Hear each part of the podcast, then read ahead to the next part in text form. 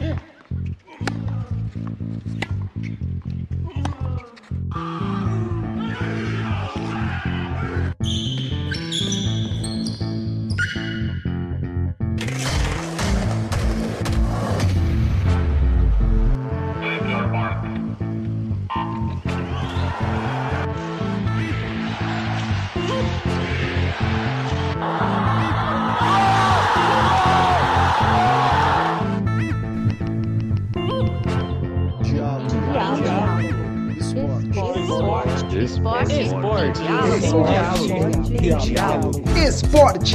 Diálogo. Olá, sejam bem-vindas e bem-vindos ao terceiro episódio da segunda temporada do Esporte em Diálogo. Este é o podcast do SESC Santo André, dedicado a reflexões sobre esporte e atividades físicas, bem como outros assuntos relacionados a esse tema. Meu nome é Pedro, sou gestor de esportes do SESC Santo André e guiarei este bate-papo aqui com vocês. Estará conosco também do SESC Santo André Eduardo Blas, supervisor do núcleo esportivo. Nesse encontro, estarão conosco o ex-atleta, vencedor da medalha de bronze nos Jogos Olímpicos do México de 68 e primeiro medalhista do boxe brasileiro, Servílio de Oliveira, e também com a atual medalhista de prata olímpica e campeã mundial militar de boxe, Beatriz Ferreira. Desde já agradecemos muito pelo aceite de vocês dois em participar e compartilhar com o público do SESC sobre as histórias de vocês no boxe brasileiro e mundial. Passo a palavra para vocês darem os seus alôs iniciais. Servílio, puxa a fila aí. Olha, Pedro, é um prazer poder estar aqui com você, poder estar com o Eduardo e poder estar com a Bia Ferreira, flamante campeã mundial de boxe. É, eu estou feliz pelo convite e mais feliz ainda por poder participar e acho que vai ser um bate-papo muito bom entre nós. Fala pessoal, eu sou a Beatriz Ferreira, é, atleta do boxe na categoria até 60 quilos, prata em Tóquio e para mim é uma honra estar tá batendo esse papo com vocês. Espero que seja muito irado essa conversa de hoje.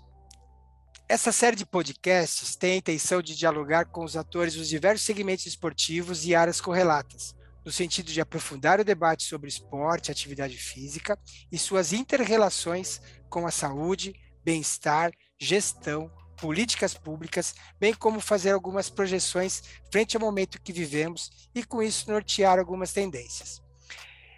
Gostaria que vocês dois pudessem trazer para a gente um pouco do cartel de vocês como que vocês é, estão de história, de números de lutas e vitórias, e se já houve troca de categoria relacionada ao peso de vocês, por favor.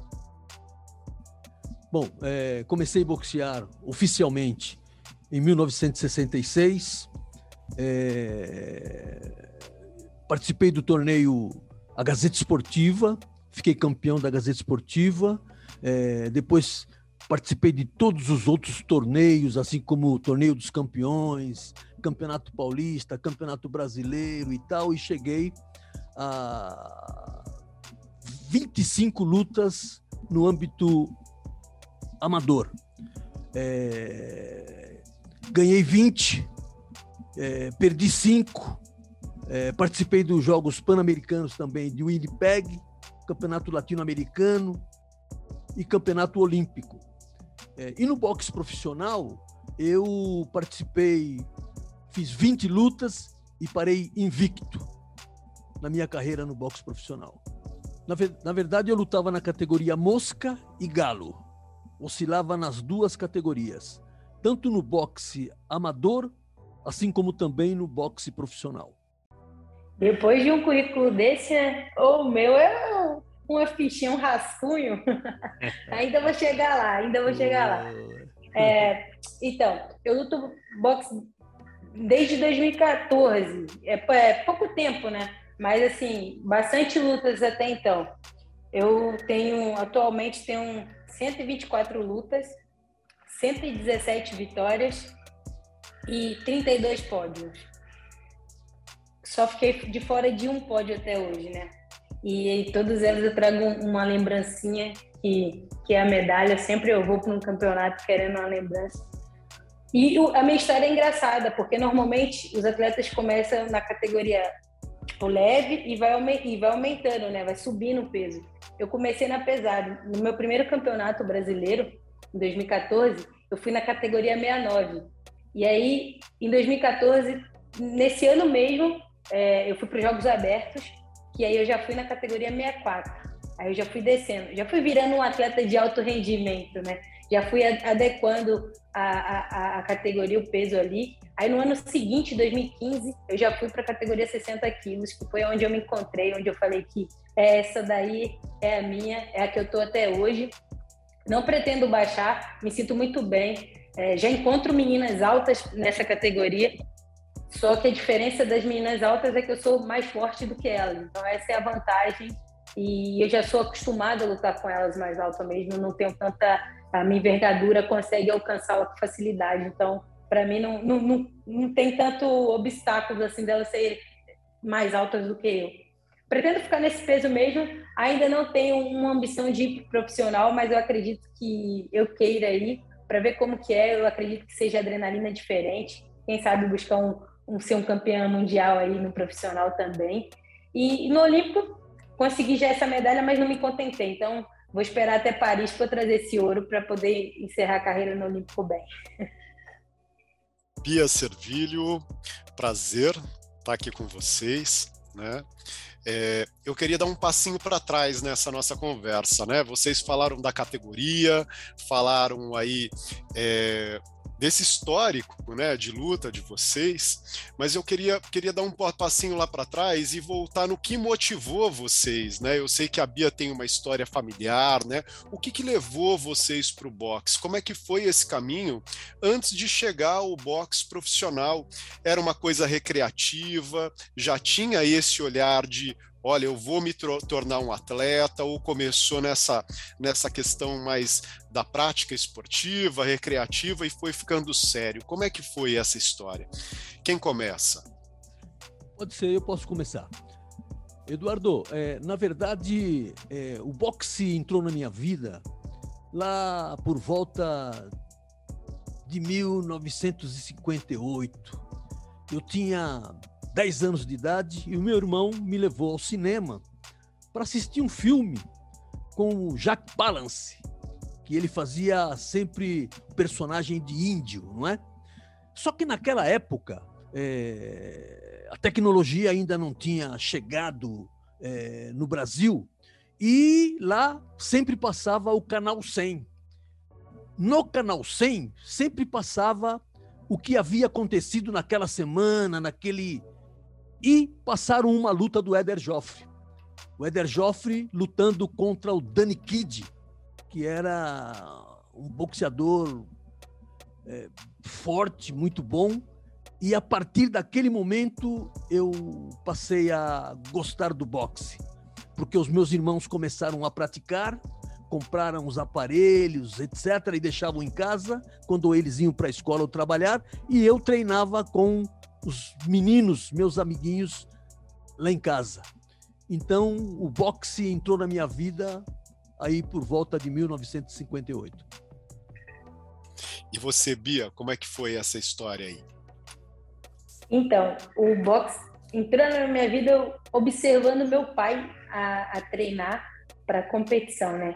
É, eu não peguei a época que meu pai lutava no amador, quando eu me lembro do meu pai lutando já é no profissional. E, então eu vi meu pai, aquela, aquela loucura de tirar peso. Eu era criança, não entendia. Eu observava que ele não comia tudo que a gente comia, ficava às vezes sem beber água. E de repente ele estava gordinho, de repente ele ficava magrinho. E aí eu fui, fui crescendo, fui observando, fui vendo a dedicação dele. E quando eu vi, eu estava querendo fazer as mesmas coisas que ele.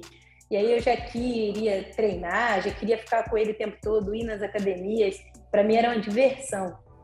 Então, aí quando, quando eu percebi que eu já era um atleta de alto rendimento, observando meu pai lutar, ia nas competições, e mandar até um, um beijão para ele aí, Raimundo Sergipe, mais conhecido como Sergipe, que não nasceu em Sergipe e nasceu na Bahia, tá?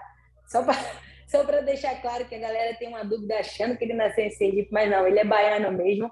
Ele acabou fazendo uma luta em, em Natal, E aí a galera não sabia direito quem que ele era, achou que ele era sergipano, porque ele tem uma cabeça bem grandinha. E aí ele pegou esse apelido para ele porque deu sorte. Era uma luta bem difícil e ele acabou ganhando por nocaute. Foi válido, né? quero, quero dizer que, é, na verdade, eu sou vovô no boxe, né? Porque eu comecei numa época em que no Brasil havia um, poucos ídolos. No Brasil, lá atrás, há cinquenta e tanto anos atrás, nós tínhamos quem? Tínhamos o Edson Arantes do Nascimento, nosso Pelé, nós tínhamos o Fittipaldi, nós tínhamos a jogadora de, de tênis, é, agora me deu um branco no nome dela. Maria Esther Bueno. Maria Esther Bueno, muito bem, muito bem. Então nós tínhamos poucos ídolos e o Éder Joffre sempre foi o meu espelho. Eu sempre prestei muita atenção na movimentação do Éder Joffre quando ele lutava, é, em treinamento, às vezes eu ia lá é, na Praça Santa Efigênia, na Rua Santa Efigênia, onde o pai do Éder Joff tinha academia e treinava também um pouco com ele, mas sempre prestando atenção na movimentação dele. E eu acho é fundamental é, você ter um espelho. O meu espelho foi o Éder Joffre. E eu gostaria de perguntar para a Bia qual quem foi o espelho para a nossa campeã mundial. Oh, que espelho, hein, Servilho? Que espelho. Olha, o meu espelho foi o meu pai. É, sem, sem dúvida, ele é minha grande referência. Mas a partir do momento que eu tive a oportunidade de conhecer outros pugilistas, outros boxeadores, é, pude também conhecer um pouquinho da história de cada um. E é incrível. Todos eles me, me tiram uma coisa assim que a, a história de vida é, são todas de superações, e aí eu tento agarrar um pouquinho de cada um e tornar aquela, aquela força. Mas meu pai, sem dúvida, ele é, é, é, é o grande culpado de tudo isso que está acontecendo hoje. Ele não teve tantas oportunidades assim, e então eu tento agarrar todas as oportunidades que eu consigo, até para ser um, um, grande orgulho para ele. Eu sei que ele queria muito estar tá vivendo tudo isso que eu estou vivendo agora, então eu estou vivendo por mim e por ele também. Ele é minha grande inspiração. Isso é muito bom. Isso é muito bom. E eu sempre que posso falar sobre é, o desenvolvimento, por exemplo, da nossa população e tal, eu sempre digo que é, a educação, a cultura e o esporte é de fundamental importância para você melhorar é, o conhecimento do, do, do povo. Né? O esporte, para mim, foi de fundamental importância, porque o esporte me fez aprender é, viver em grupo, me fez é, aprender a respeitar o próximo, me fez ter disciplina, porque é, o esportista que não tem disciplina, ele não alcança o seu objetivo, não é? Então, é por esse motivo que eu acredito que os nossos governantes poderiam incentivar mais o esporte no nosso país. O que, que você acha, Bia?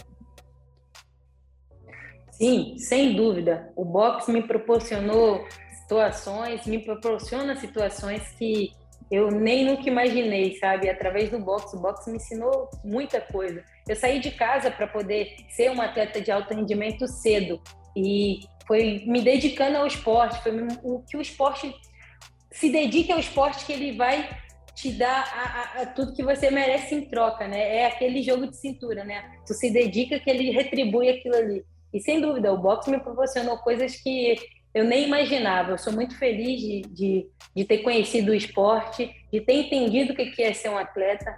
E eu espero também que outras pessoas tenham essa mesma oportunidade que eu, que eu tive com o boxe. Não só com o boxe, mas com outro esporte.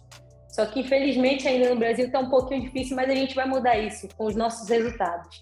Fora o resultado que o senhor já fez aí, agora contribuindo com o meu, é, eu acredito que, os, que os, futuros, os, futuros, atletas aí vai, vai conseguir ter coisas bem melhores do que a gente teve agora. Olha, eu penso que, é, na verdade, é, de 1998 para cá, é, não só o boxe, mas eu penso que o esporte brasileiro teve um, uma mudança incrível é, com a questão da, das ajudas, né? ajudas é, financeiras. Por exemplo, hoje tem as leis de incentivo, o boxe que começou lá atrás, o esporte brasileiro que começou lá atrás com a lei Piva, né? que toda, todo clube que queriam, por exemplo, ter é, uma verbinha das loterias tinha que ter um mínimo de cinco modalidades olímpicas é, fomentando, não é? E isso abriu muito para os esportistas, né? Hoje, por exemplo, nós temos é, é, a lei, a lei de, de incentivo que é a Bolsa Atleta, nós temos também a Bolsa Pódio, nós temos uma série de eventos, inclusive agora no último Mundial que nós acabamos de, de, de acompanhar, é, os boxeadores é, ganhando 25 mil dólares os terceiros lugares e os que ficaram com a medalha de prata ganharam 50 mil dólares e os campeões ficaram com 100 mil, 100 mil dólares. Então eu penso que essa ajuda, esse incentivo é muito legal. Diferente da minha época, lá por volta de 1966, 1968, a gente praticamente que pagava para defender o Brasil lá fora. Hoje não. Hoje a coisa mudou, hoje há verbas, hoje o pessoal já participa é, lutando em torneios internacionais de grande monta, não é? Porque há verba para isso. Aliás, eu faço até uma pequena crítica aqui para a Confederação Brasileira de Boxe. Eu penso que, ao invés de fazer com que os atletas participassem muito, mas muitas vezes lá no exterior, deveriam também patrocinar torneios aqui no Brasil, para que os meninos que estão começando hoje olhassem a Bia, olhassem o Keno, olhassem tantos outros boxeadores que estão na crista da onda hoje, para que, que servissem de espelho para os meninos que estão começando. Eu acho que seria de fundamental importância isso. Bia, eu queria aproveitar o que o Servílio está trazendo, com essas questões de incentivo e tudo mais, de patrocínios, né? Eu queria que você, sei lá, desse uma luz para gente da importância que foram a, que foi o, o, envolvimento das Forças Armadas para o esporte brasileiro. Né? A gente tem é, referências em várias modalidades, não só de lutas, mas atletismo. A gente tem diversos atletas que são é, militares, e você é uma militar, né, Bia? Queria que você explicasse, Bia, para a gente como que é esse envolvimento das Forças Armadas para esse incentivo, né, de vocês praticarem modalidade com a qual vocês são, são tão, com tanta habilidade que vocês têm. Sim, o senhor Servilho tem toda a razão. É, a gente tem o, o, o, Bolsa Atleta, o Bolsa Pódio, que faz toda a diferença. Tem o Bolsa Estadual também. É, eu acredito que, assim, está melhorando as coisas, mas eles têm também que facilitar um pouco. Poderia facilitar um pouco, porque às vezes o atleta não tem condição de, de de enviar as papeladas e é, é uma burocracia desnecessária. Então, tem alguns atletas que acabam perdendo isso e, tipo, era a única coisa que ele conseguia se manter no esporte, era receber nesse bolso e acaba perdendo e ter, tendo que parar de, de treinar porque não tem esse auxílio, né? É, em questão dos patrocinadores agora, é, tem grandes empresas que estão mais interessadas em patrocinar o atleta em si, sem precisar passar pela confederação. Isso aí também já é de um, de um, um grande ganho, porque aí é, aquele dinheiro diretamente para o atleta, eu acho que facilita, o atleta sabe administrar melhor. E fora que agora as Forças Armadas é, está com, com, um programa de, de incentivo para os atletas de alto rendimento. Aí tem boxe, atletismo, natação, é, luta livre grego-romana, judô, tem vários outros esportes, até o futebol que a gente acaba fazendo um curso de 45 dias, se tornando RM2, terceiro sargento temporário, mas a gente já recebe um, um, um, auxílio, uma ajuda que é tremenda importância, que tem alguns atletas de algum esporte que tem que pagar para poder competir. Então, essa ajuda já faz toda a diferença para você continuar no esporte. Às vezes, você está fora da seleção, você não tem aquele, aquele, aquela contribuição que a seleção paga para os atletas. Você está de fora, mas você é das Forças Armadas. Então, você tem como se manter treinando e tendo mais chance de poder voltar a, na seleção, né? Então, assim, é, hoje em dia está melhorando muito, mas ainda tem muita burocracia para conseguir todos esses apoios, essas ajudas. É, então, o meu objetivo, um dos meus objetivos hoje em dia é tentar facilitar. Então, eu brigo muito para tentar facilitar isso e que grandes e incentivo as grandes empresas a tentar patrocinar os atletas que ainda não chegaram a lugar nenhum, porque eu fui um atleta que fui patrocinada quando eu não tinha títulos nenhums. E isso fez toda a diferença para eu não parar de treinar, para eu não ter que trabalhar e treinar, para eu me dedicar só ao esporte. E hoje em dia eu tenho esses resultados porque eu fiz isso, porque eu tive uma empresa que apoiou em mim no comecinho. Então, assim, eu quero, eu passo essa visão e espero que outras empresas pensem, sejam inteligentes assim como essa e incentive a molecada que está começando. Essa parte da conversa é muito legal, né? Não só falar das políticas públicas, né, de incentivo ao esporte, né, de falar dos patrocínios, mas eu queria, eu queria tocar num ponto que para mim é, é bem marcante aqui da região do ABC, né? Eu sou aqui do ABC como Servilho, né? O Servilho é paulistano, mas tá tá alocado aqui, né, Servilho, muito tempo, tem a, a sua história esportiva também vinculada aqui ao ABC, e acho que não só aqui, mas aqui teve um movimento muito interessante, né? É, que estava ligado às, às empresas multinacionais que tinham dentro dos, desse escopo de constituição né, de trabalho e lazer os clubes recreativos e esportivos, né?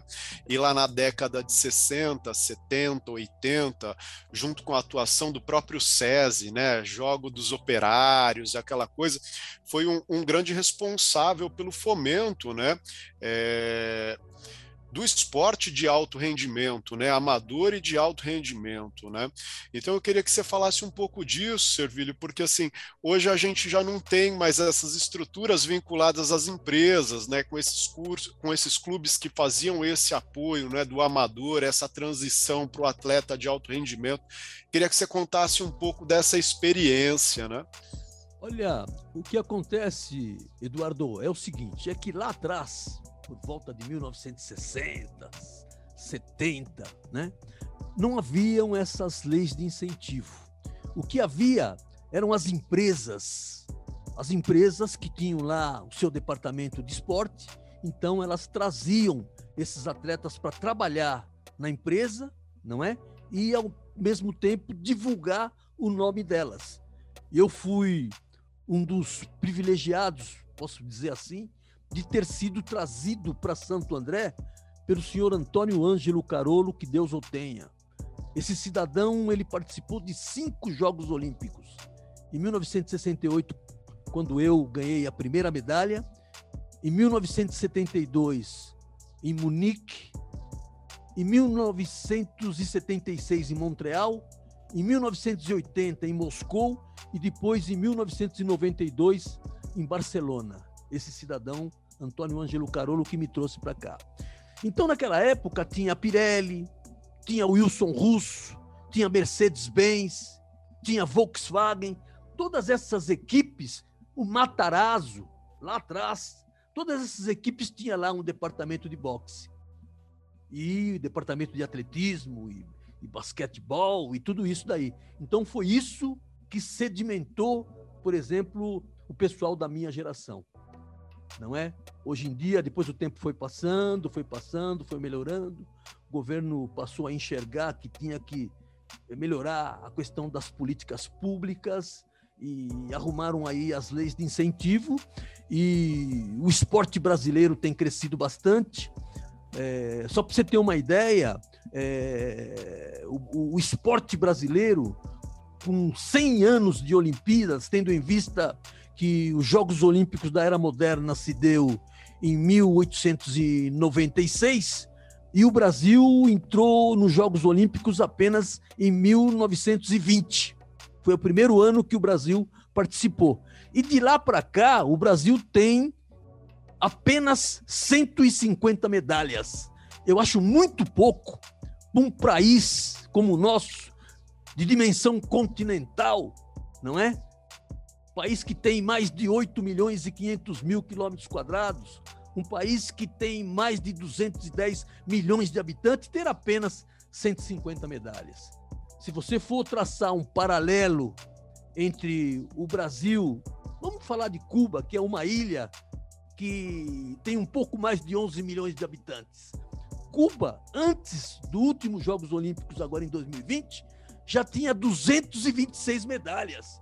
E o Brasil, gigante que é, tinha apenas completou 150 medalhas. Então, o que está faltando, na minha opinião, está faltando uma maior divulgação, uma política melhor de, de, de fomento, é, para você trabalhar na base, porque a base é que vai dar condições para você conquistar as medalhas, para você encaminhar o povo numa linha bacana. É isso. Lamentavelmente, é isso que está acontecendo no nosso país. O SESC é uma empresa de caráter privado, mantida pelo empresariado do comércio de bens, turismo e serviços, que visa a promoção do bem-estar através de suas diversas linhas de atuação. A gente tem visto pelo mundo afora muitas crianças, principalmente mulheres e adultos, optarem por treinar boxe, seja por diversão, condicionamento físico e até como defesa pessoal. Como que vocês enxergam esse movimento cada vez maior de mulheres presentes nas academias de boxe e, consequentemente, nos ringues lutando e defendendo seus países? Tá aqui a Bia, que não nos deixa mentir sozinhos, né, Bia? Isso mesmo. Nossa, eu fico muito feliz. É, e uma curiosidade, aproveitando esse gancho aí, saber que antes de eu começar a lutar, com 15 anos, eu comecei a dar aula de boxe. E eu só dava aula para mulheres, lá na minha cidade de Juiz de Fora. Quer dizer, na cidade que eu fui morar em Juiz de Fora, né? Porque eu sou de Salvador. E eu comecei a dar aula, tipo, era uma turma pequena, e aí os homens começaram a se interessar também pelas aulas, tipo assim, ah, mas por que só mulheres, né? Aí eu falei, ah, então vou ter que ver, vou ter que fazer uma turma mista. Mas o foco era só mulheres, até porque segurar manopla para homem é diferente, mas não seria impossível, né? Falei, vamos lá. Acabou, tinha que brigar. Uma hora eu tive que brigar, porque os homens queriam entrar na, na turma das mulheres, as mulheres não queriam deixar, queriam só comandar. Eu falei, ó, vamos fazer o seguinte: a gente vai separar a turma e uma hora a gente faz um sparring menino contra meninas. Olha, e dava super certo, era a aula bombava, a academia se interessou muito mais, começou a, a disponibilizar mais horários e acabou que era praticamente uma academia de luta, porque todo mundo queria entrar lá para fazer o boxe. E o foco lá era musculação até então, né? Mas vamos lá, vamos continuar. Eu me amarro, eu fico muito feliz, né? É isso que eu quero passar mesmo. Eu quero passar que boxe também é coisa de menina, que mulher também pode treinar, até para poder saber um, é, um, uma defesa pessoal, né? Para, sei lá, caso precise. E, e desestressa, cara. A melhor coisa que tem é você bater uma manopla, fazer bater um saco, você sente outro. Depois que você termina você sai de um treino, você ganha um dia. Você tem ânimo para fazer tudo, qualquer coisa, você topa tudo. Ô Bia, deixa eu pegar esse gancho que você falou, que eu acho muito interessante, né? É, a gente culturalmente, a gente tem, teve ao longo da história, né, se não todos, mas o reforço de alguns, né, a, que alguns esportes eram para homens e outro para as mulheres, né? Então é aquela história do balé, daquela coisa para menino, o judô para os meninos, né? Então durante, durante muito tempo, culturalmente, é, essas coisas foram, foram reforçadas. E aí você começa no boxe, por influência do seu pai, provavelmente né, é, num, num universo com, com a presença masculina mais marcante. Né? É, mas também ali naquele momento que você estava começando, talvez um pouquinho antes, uma conterrânea sua fez a primeira participação né, nos Jogos Olímpicos, né? A Adriana foi medalhista. Então, como é que foi essa essa essa sua vivência nesse universo do boxe, não agora competitivo, que a gente tem isso tudo separadinho, mas essa convivência de academia, de treino, tinha resistência, tipo, não, menina que não, não vai pôr a mão, com quem é que faz ali a luva, o sparring, como é que foi isso? Então, onde eu treinava, não tinha. Acho que por todo mundo me conhecer e tudo. Mas, assim, quando eu comecei a dar aula, eu percebia que, às vezes, alguma mãe não queria deixar a filha fazer, porque boxe era coisa de menino. Ou algum marido não queria, namorado não queria que a esposa fizesse. Mas aí eu passava uma imagem diferente. Eu tentava convencê-los e, e, mostrar que não, não tinha nada a ver e acaba que eu conseguia, acabava que eu conseguia, mostrava que não tinha nada a ver, chamava, vamos fazer uma aula, se você não gostar, tudo bem, se você gostar, você entra e aí faz os dois, pronto. Mas a princípio tem sim.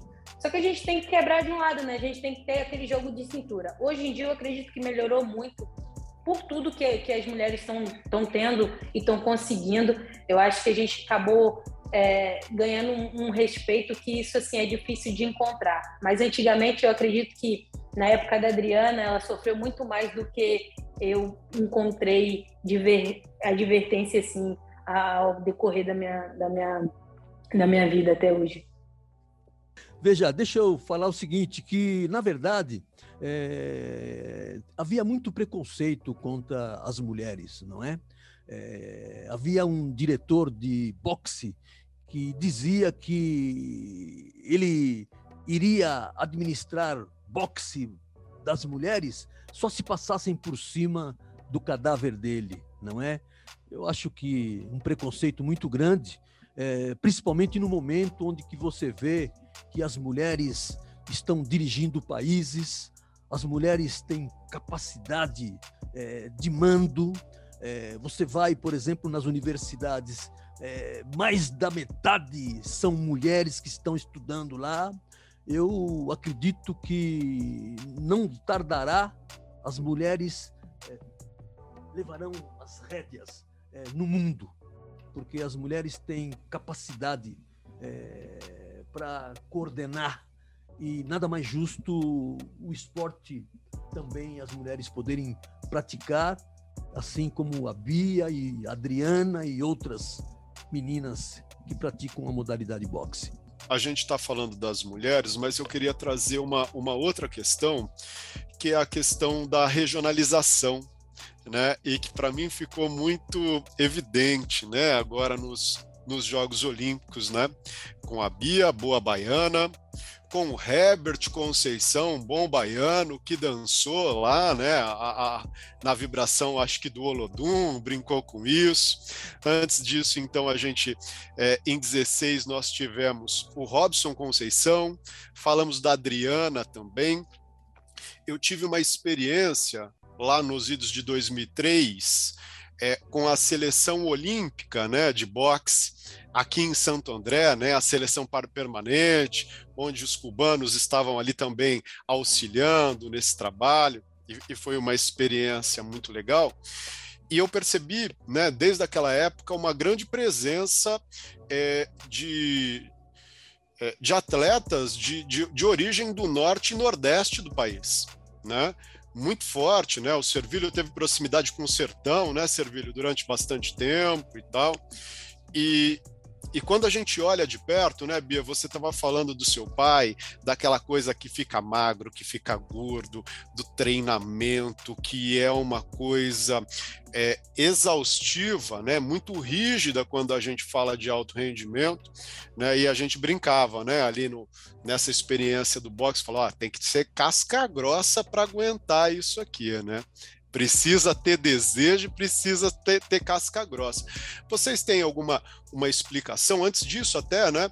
Eu acho que teve até o fenômeno do Popó também, com o lance do Dória, né? Que, que foi uma coisa que ocupou bastante espaço e migrou para outras categorias, né? O Dória também invadindo essa história do próprio UFC e tal. Então, vocês têm algum indicador para falar assim, poxa, por que, que esse pessoal do norte nordeste, da Bahia, tem se destacado tanto nessa modalidade? Olha, eu acho que eu posso dar uma palhinha sobre isso. Lá atrás, é, ainda não havia, por exemplo, é, a Bolsa Atleta, etc. Então, o pessoal do Norte, eles sempre tiveram material humano. Tanto que nós trazíamos todo esse pessoal do Norte e Nordeste para São Paulo. Pessoal é, do Belém do Pará, por exemplo, vários deles defenderam a Pirelli, vários deles defenderam São Caetano, não é? E por quê? Porque lá atrás não havia ainda a verba é, governamental. A partir do momento que pintou é, a Bolsa Atleta, Bolsa Pódio, as leis de incentivo e tal, esse pessoal começaram a ser injetado dinheiro lá na Bahia, em Belém do Pará. Hoje eles já podem ficar nos seus estados, porque hoje eles têm como se manter lá. E eles só vêm para cá agora quando se trata de defender o Brasil no jogo, em Jogos Pan-Americanos, em Jogos Olímpicos, eles vêm para a seleção. Mas eles sempre, Bahia, Pará, sempre tiveram excelente material humano para trabalhar, sempre. O problema lá era socioeconômico, o problema desses estados. Então, já na minha visão, é, foi assim: na minha escola tinha capoeira, tinha boxe e teatro. É, Salvador é um celeiro de, de atores e atrizes e pugilistas, e eu acho que todo mundo de Salvador fez capoeira uma vez na vida. Era, fazia parte da, da, da educação física dos colégios lá. É, eles têm bastante projetos, incentivam muito. Então, eu acredito que também por isso saia bastante é, atletas do boxe e, e, atores por conta desses projetos, dessa iniciativa que começa desde a escola, desde a base. E aí vai crescendo na adolescência, a pessoa vai se quer ou não quer, se tem certeza, mas acaba fazendo. Um, em uma época da infância, fizeram teatro, capoeira e boxe. Pode ter certeza, pode perguntar. 92 com certeza fez. Eu acho que isso que faz, fez a diferença também. E que legal essa visão, né, Bia? Porque assim, nos provoca, né, como o senhor estava falando de um país transcontinental que produz muito aquém do que pod poderia produzir nesse âmbito esportivo. Se a gente tivesse uma é, políticas né, de incentivo ao esporte né, de uma forma mais ampla no nosso país, o que não seria isso né, em termos de potência esportiva mesmo. Né? Muito legal esse comentário. Então, então, o Brasil, o Brasil poderia, poderia ser um, uma potência e ser mais conhecido se apoiasse mais essa garotada que estão à beira da marginalidade, trazer toda essa meninada para a prática desportiva, trazer essa molecada para as escolas, né? Eu acho que seria de fundamental importância para a gente melhorar a condição de vida do nosso povo. pegando um pouco disso que vocês estão falando, é, e para todos né, que estão nos ouvindo, todos e todas que estão nos ouvindo, é, algumas dessas ações que vocês citam tanto, o SESC desenvolve, ou pelo menos desenvolvia antes da pandemia, né? com atividades abertas ao público externo, ao público voluntário que chega no SESC. E dessas ações, a gente destaca várias com com, com apropriação desse público para todas as modalidades com as quais a gente já ofereceu. Desde modalidades que são conhecidas do público, como o boxe, o vôlei, a natação é, e outras tantas, até modalidades que são pouco conhecidas, como por exemplo esgrima, que é uma modalidade muito difícil de ser encontrada por aí, né? E o próprio Servírio já participou de alguma dessas ações com o SESC. Queria que vocês se possível, que nos desse um pouco de exemplo sobre é, o que vocês têm visto pelo Brasil e pelo mundo, sabe? Exemplos que de ações que aproximam o público da iniciação do Allbox e também de exemplos de ações que pegam esse público já iniciado no box e que aperfeiçoam essa pessoa para lutar como como disputando títulos, disputando títulos pela sua cidade ou pelo seu clube. Vocês têm alguns exemplos que vocês podem colocar para gente? Olha, É, Pedro, é, o exemplo é, que eu sempre gosto de traçar é, são alguns eventos de alguns países mais desenvolvidos no que diz respeito à prática do esporte, na educação e etc. É, referente ao esporte, eu penso que nós deveríamos é, pedir para que fosse implantado é, o esporte é, em sala de aula, por exemplo. Né? Aqui se fala muito de horário é, escolar né, no esporte, mas eles põem lá os professores de educação física e o professor de educação física joga lá uma bolinha para os meninos para eles jogarem e não passa disso. O que nós deveríamos fazer? Nós deveríamos é, botar essa molecada para praticar diversos esportes. E aí ter os olheiros que ficavam lá olhando o biotipo de cada um, não é? Para direcionar para aqueles esportes que eles acharem que aquele menino tem potencial. Eu penso que isso é o que deveríamos ser feito no Brasil, para que nós pudéssemos avançar e no futuro conquistar mais medalhas. E mesmo que não conquistar medalhas, no mínimo você vai poder fazer um, um menino seguir um caminho de amizade, um, o caminho da disciplina, do respeito e etc. Você vai formar homens, não é? É isso que está faltando, lamentavelmente, no nosso país, Pedro.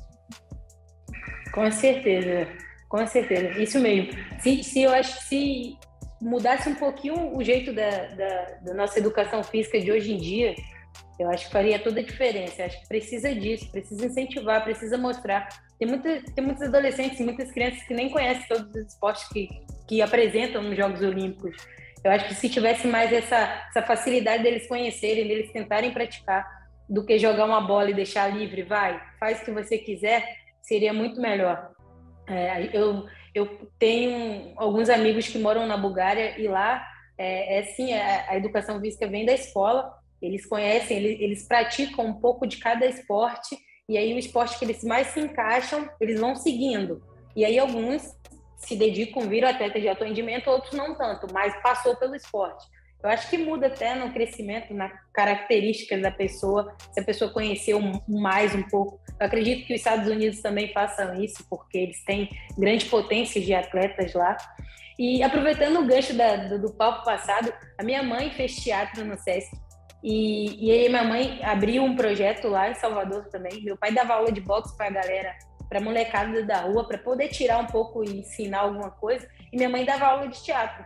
Ela, ela fez um período, um longo período no, no Sesc lá na, na Pituba, se eu não me engano, em Salvador. E aí ela tinha um professor Ramon e aí ela fez um projeto que chama ETA. Ele existe até hoje lá em Salvador. E ela tem uma molecada lá, ela gosta de. Ela sempre gostou desses negócios de projeto, ela sempre gostou de estar mexendo com, com, com a galera, ensinando, tentando ajudar a, a formar grandes, grandes seres humanos aí, que a gente precisa disso para poder salvar o Brasil.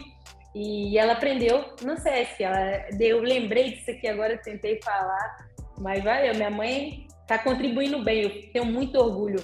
Tenho muito orgulho da minha mãe e do meu pai, porque eles são uma, uma grande referência para mim. Ô Bia, e depois a gente então sai um pouquinho desse lance do boxe para você contar para a gente dessa sua experiência na vida artística também, hein? Porque deve ter alguma experiência com isso também. Sim, sim. Eu, eu, faz, eu fiz teatro também, é porque eu tentava agradar os dois, né? Eu fazia boxe e fazia teatro. Só que assim, eu até cheguei a apresentar algumas peças de teatro, mas eu gostava mais do boxe. Mas eu tinha que agradar os dois, né? Aí minha mãe ficava feliz, mas ela entendeu, falou: vai, minha filha, você é atleta, pode ir. Muito legal, Bia, muito legal.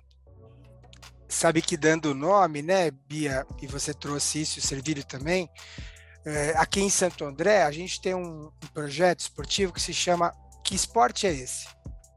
E o principal objetivo desse esporte é, é trazer para a vitrine esportes não tão conhecidos e, se conhecidos, dizer mais sobre esse esporte. Então, é, dar, é colocar esse esporte que, às vezes, por conta de, de de alguma das regras, de dificuldades ou de facilidades da modalidade, eles aparecem menos. Então, o objetivo desse nosso projeto, que esporte é esse, é dar luz para esse esporte. E a gente trouxe diversas diversas eh, contribuições nesse sentido, sempre trazendo a modalidade tocada por alguma pessoa que é, que é um especialista na modalidade, como vocês dois, no caso do boxe, e ou então técnicos da modalidade, formadores da modalidade, pessoas que criaram a modalidade. A gente tem modalidades brasileiras que ainda são pouco difundidas, mas que estão conquistando bastante espaços. E é bacana a gente falar sobre essas questões de projetos, né?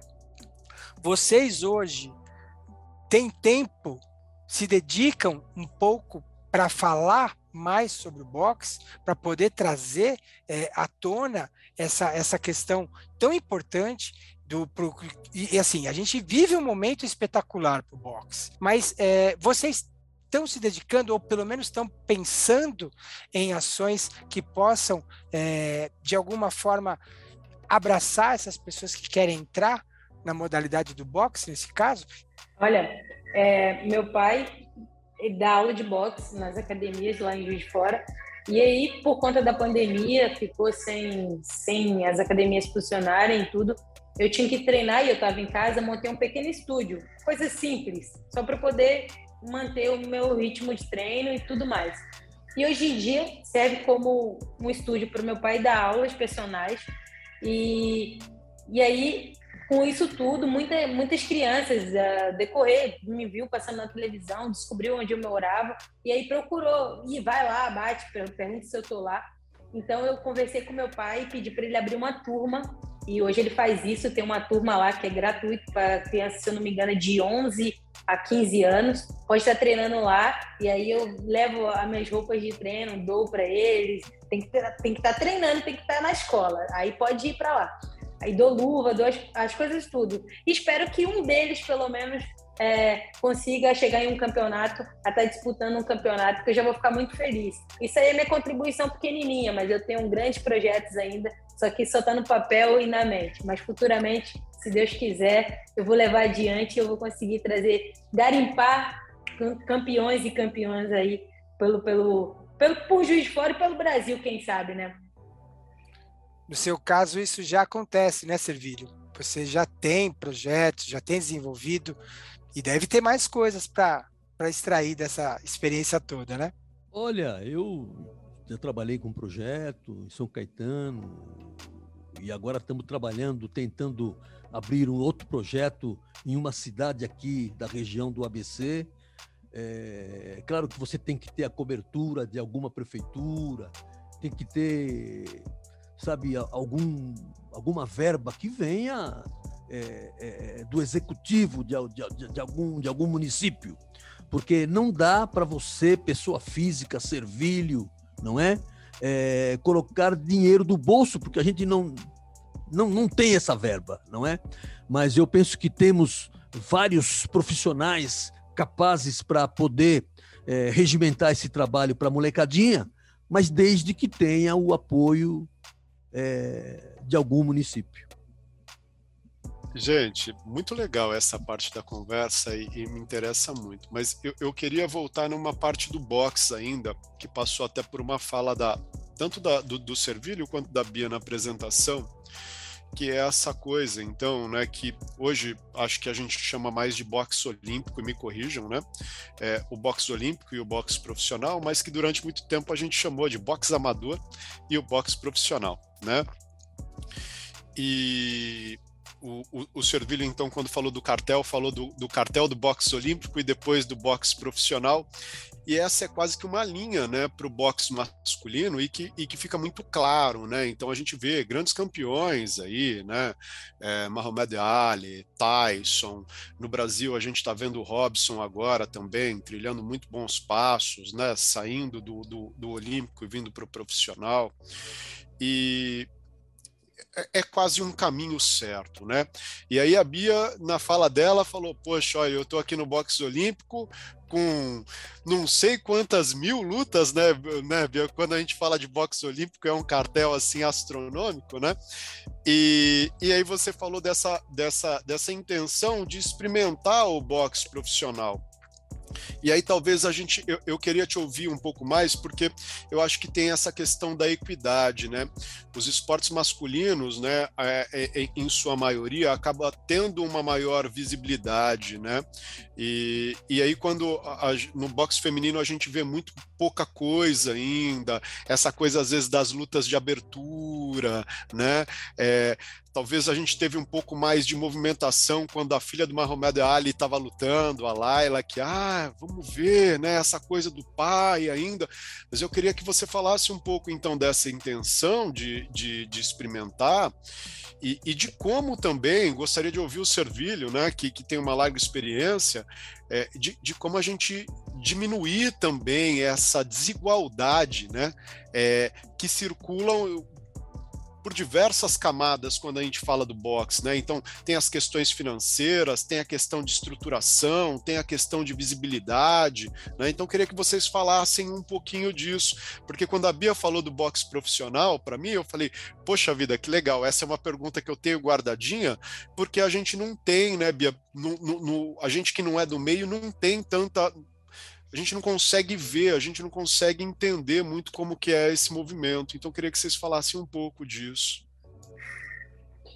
É, então, lá fora o boxe profissional é, é até bem mais valorizado, no, o feminino até, do que aqui. Aqui a gente tem a Rose Volante, tem a Adriana, que também seguiu no, no profissional, tem a Lila, mas assim, tem a, a, a Dani também. Só que assim, é pouca, poucas lutas realmente, são pouco é, incentivadas, né?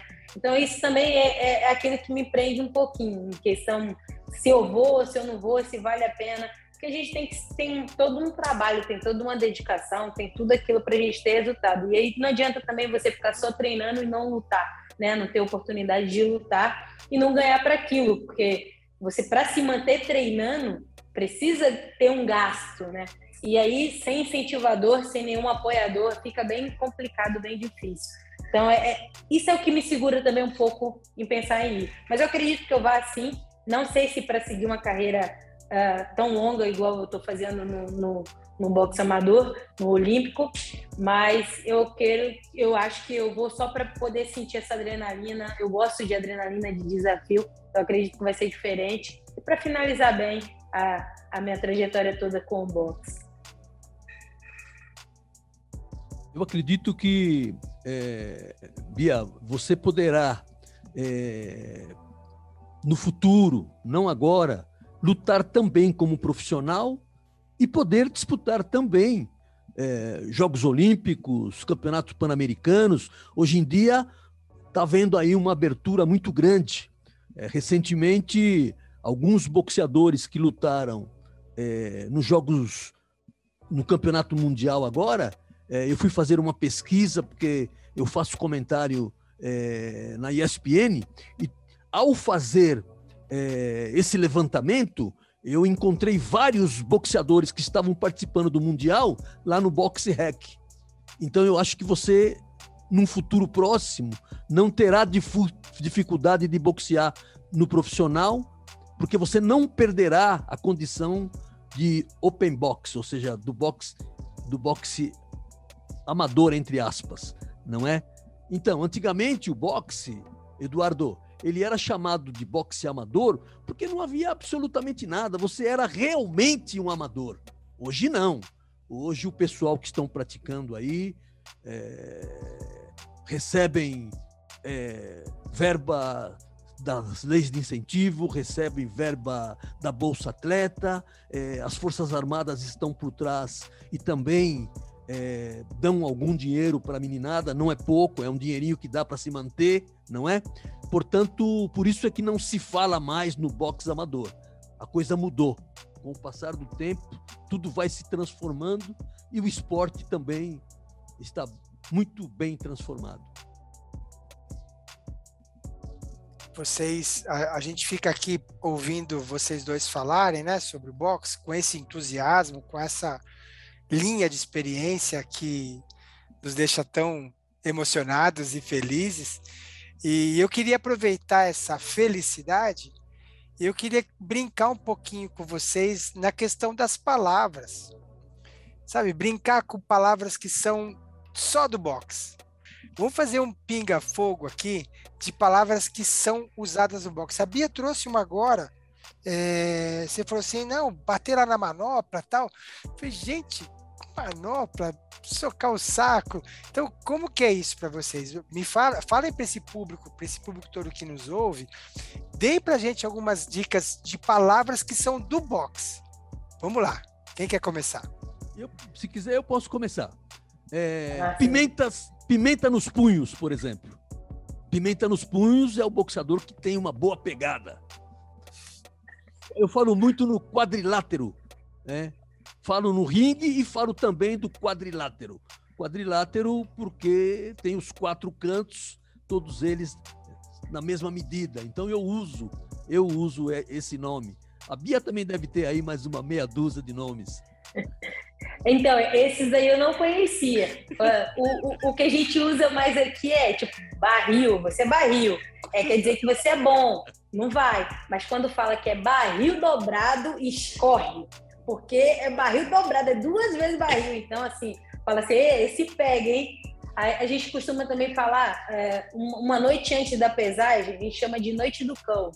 Fala, ó, hoje é a noite do cão. Porque é aquela noite que você não come direito, que você não bebe água e que você tem que dormir, porque no outro dia você tem que lutar. Aí a gente usa muito aqui também, noite do cão. Uh, fala aí, esse menino é embaçado. A gente usa muito para falar do neto do, do Servilho aí, que o Bolinha é embaçado. Esse menino é embaçado, é embaçadíssimo.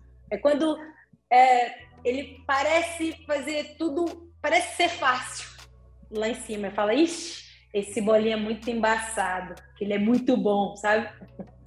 É, é verdade, tem várias palavras aí envolvidas eu quero puxar a história que a Bia falou da noite do cão, né? Que é a história da pesagem, né? Que é muito característica no boxe, agora também comum em outros universos da luta. E aí eu queria que vocês falassem desse processo, né, da categoria Bia que tá, quanto perde de peso, e aí quais são as estratégias habituais e qual foram as maluquices, né, que vocês já fizeram, porque eu, eu já, já presenciei algumas, né, o chiclete na boca, pulando corda, com roupa de moto, sacolinha por dentro e a maquininha de raspar cabelo guardada ali do ladinho, falou, ó, se faltar pouco vai o cabelo, né, então eu queria que vocês falassem um pouquinho disso, como é que funciona, né? Olha. Nossa senhora, ainda bem que não, né? Cabelo não, senão já era. Cabelo não, Bia, para você não. Cabelo não. Mas então, é, no meu caso, eu de, não fico muito acima da minha categoria, né? Até porque eu acho que afeta muito o desempenho em cima do ringue. Até a gente não faz, é, às vezes a gente faz luta intercaladas, mas normalmente são diretas. Então, assim, no meu caso, que do meu peso que até 60 quilos tem muitas lutas, normalmente eu faço cinco lutas, quatro lutas em uma competição. Então tem que estar sempre ali no peso. Eu subo quando eu estou em off 3 quilos, então fica mais fácil. É, vai chegando perto da, da semana, a gente sempre faz simulação de luta, que é um pouco antes da competição. Aí normalmente eles pedem um quilo acima. Então ali a gente já vai dando uma balanceada, diminui um pouco, evita certas coisas. E normalmente quando está no dia ou bem perto do dia, se o peso não estiver saindo com os treinos, só com os treinos, a gente fica um pouco sem beber água, né? Tipo, bebe só pela manhã água e depois, só no outro dia depois que pesar. Uh, às vezes não, não, janta, mas assim, eu tento tirar tudo no treino para evitar fazer essas loucuras. Mas tem amigos meus, eu já compartilhei com amigos que é bem loucura mesmo, ficar o dia inteiro sem comer, de não beber água, tipo, uns dois dias sem beber água, é maluquice. O Servilho deve ter mais histórias aí. Olha, na verdade, eu sofri muito enquanto lutava na categoria peso mosca, né? Que no boxe profissional, peso mosca era 50 quilos, 802 gramas, e o meu peso, estando à vontade, era 60 quilos. Então eu tinha que baixar muito peso. Por isso que eu lutava nas duas categorias, peso mosca e peso galo, não é? Mas era um sacrifício muito grande. Treinava com plástico no corpo e o plástico ajudava a fazer com que você perdesse peso bastante. Também, como o Eduardo disse, mastigava muito chiclete para cuspir, tirar 300, 400 gramas, você conseguia tirar na base do chiclete. E eu sofri muito e é um, uma coisa desgastante demais. Pela manhã, é, eu pesava lá, dava lá 50 quilos, 800 gramas, 50 quilos, 600 gramas. E quando chegava à noite, na hora da competição, eu estava com no mínimo 2 quilos acima do peso que eu dei. Entendeu? Então, é, na minha época de boxeador profissional, a pesagem era no dia da luta de manhã. Hoje é um dia antes. Se eu pesava de manhã e à noite estava com 2 quilos, você já imaginou hoje você pesar 24 horas antes? Quer dizer, os boxeadores sobem no quadrilátero com, com, com 4 quilos no mínimo acima. No Olímpico já não tem isso. Então, se a gente subir muito acima, ganhando, tem que descer e falar, pô, ferrou, vamos ter que tirar tudo. Então, assim, a gente tenta subir, a gente tenta subir, mas não tanto, por, por isso que a gente não deixa subir tanto o peso, para a gente poder estar tá acostumado a lutar com um peso próximo à sua categoria. Então, a gente já luta, tira na luta, mas a gente sobe 2, 3 quilos Aí você perde um, um e meio lutando. Então você tem que tirar um e meio ainda até a outra pesagem. Só que aí você tem que comer também. Então aí você já tira uns dois, dois e meio. Então assim, é, saiu, pesou, saiu, pesou. Aí a gente vai contando o número de pesagens. E aí na última a gente fala, agora tá saco. Vou comer à vontade, vou lutar fortão. Que agora é só ser campeão, correr para abraço no boxe olímpico realmente não dá porque a luta é hoje é, e luta no dia seguinte ou dois dias após, então não dá para você subir muito peso, porque se você subir demais, você certamente perde na balança na próxima luta é uma outra luta, né? É, é, é, é são lutas paralelas que vão para viabilizar aquele momento da luta, né? Em cima do quadrilátero, como o Servilho disse, né? E às vezes a gente, enquanto, enquanto espectador, a gente está vendo só aquele momento ali, mas não tem noção de toda essa elaboração, a gente está falando de uma, né, que é o controle do peso, mas tem tantas outras lutas aí para de repente fazer ali esse, esses minutos de luta, né, e que a gente olha e de repente fala assim, ah, não é tão difícil assim, o que que não é, né, Bia? Olha, tá, a gente brinca, a gente fala que tá no ringue, tá lutando ali, é a hora do lazer. Ali é o que é lazer, ali é para você se divertir, porque o difícil foi treinar, foi pesar, foi chegar até ali. Ali, aproveita, que é, faz seu baile. A gente fala que a gente não luta, né? Que a gente baila. Então faz seu baile, se diverte, aproveita, curte o momento, porque aquela ali é o momento. Depois você saiu dali, ganhou, tá feliz pra caramba, né? Mas vai, bota a capa pra você tirar o peso para ganhar a próxima. então, eu quero perguntar pro Servilho como que é ser essa grande referência no boxe do Brasil e já emendando essa pergunta, perguntar como que foi, o que, que você sentiu ganhando aquela primeira medalha para o boxe em Jogos Olímpicos, é, viver aquele momento, o que, que você tem para falar para mim desse momento? Bom, é, eu vou começar pelo final aí.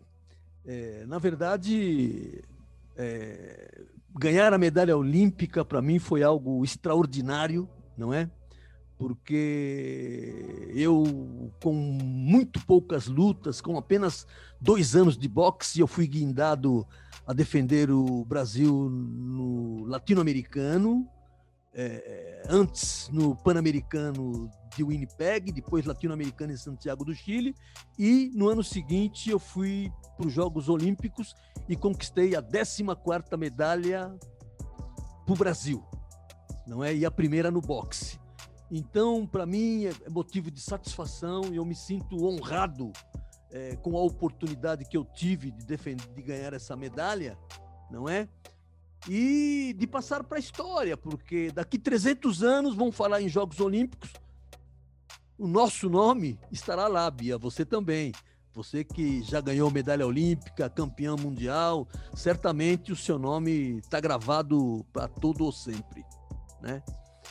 E, e, praticamente é isso. É, já disse, foi uma satisfação é, poder trilhar esse caminho. Eu acho que o boxe foi de fundamental importância na minha vida. O boxe me fez trilhar num bom caminho para ser um, um bom pai. Acho que sou também um bom marido. Acho que sou um, um bom amigo, né? Acho que consigo viver em grupo e eu acho que a prática desportiva é de fundamental importância para qualquer ser humano. Que mágico, eu fico até emocionada de, de também ter, ter conseguido contribuir com a história do boxe e saber que a gente vai ser uma grande referência e o nosso nome vai estar lá. Fico muito honrada de fazer parte também dessa história aí do boxe brasileiro. O boxe sempre foi uma modalidade que o pessoal, olha, o boxe é um esporte muito violento, etc, né? É, tanto é verdade que o boxe só pôde entrar nos Jogos Olímpicos da era moderna só na terceira edição, em 1904, em St. Louis, nos Estados Unidos. O boxe não participou da Grécia, que foi em 1896. O boxe não participou é, é, em Paris, que foi em 1900. Só participou da terceira edição. Por quê?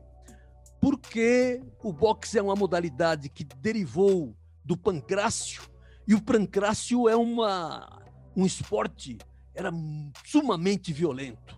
Os caras se pegavam de qualquer coisa, com paulado, que encontrava-se na frente, sabe, valia para ganhar a competição. E o boxe deriva dessa modalidade. Por isso que o boxe foi proibido de participar dos primeiros jogos. Havia um cidadão que se chamava Marquês de Queensberry.